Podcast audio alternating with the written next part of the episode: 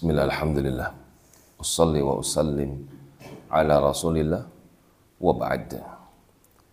Masih di dalam surah Al-Qasas. Sampai pada firman Allah, فَأَصْبَحَ فِي الْمَدِينَةِ خَائِفًا Maka Musa ketika itu menjadi seorang yang takut. Takut tabiat, suatu hal yang wajar menimpa pada manusia. Yataraqqab sambil menanti-nanti. Lihat kiri, kanan, cari-cari berita apa yang akan terjadi, apa yang akan menimpa beliau setelah beliau membunuh seorang Mesir tanpa sengaja. Fa'idha alladhi istansarahu maka tiba-tiba Musa alaihissalam berjumpa dengan seorang yang kemarin bil amsi minta tolong kepadanya. Yastasrikhuh dia berteriak. Musa berjumpa kembali dengan seorang Bani Israel yang kemarin berkelahi. Dan perjumpaan berikutnya ternyata orang itu berkelahi kembali. Qala lahu Musa, maka Musa pun berucap kepada orang itu. Innaka sungguh engkau itu lagawiyun, betul-betul melampaui batas. Mubin dan suatu hal yang sangat terang. Benar-benar melampaui batas. Kerjaannya gelut, kerjaannya berantem. Kalau sudah kalah minta bantuan.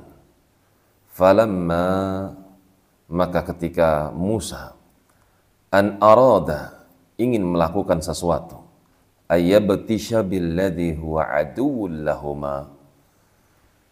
kembali membentangkan tangannya kepada lawan dari kedua orang tersebut. Musa ingin melakukan sesuatu pada Bani Israel ingin memberikan pelajaran. Kenapa kerjaannya gelut? Tapi orang ini takut. Takut akan tertimpa seperti orang Mesir yang kemarin. Kena pukulan, mati. Karena itu si Bani Israel ini mengatakan, Ya Musa, Qala ya Musa, hai Musa alaihissalam, Aturidu an taqtulani? Apakah kau ingin bunuh aku? Kama qatalta nafsan bil amsi? Seperti kau telah membunuh orang pada waktu kemarin.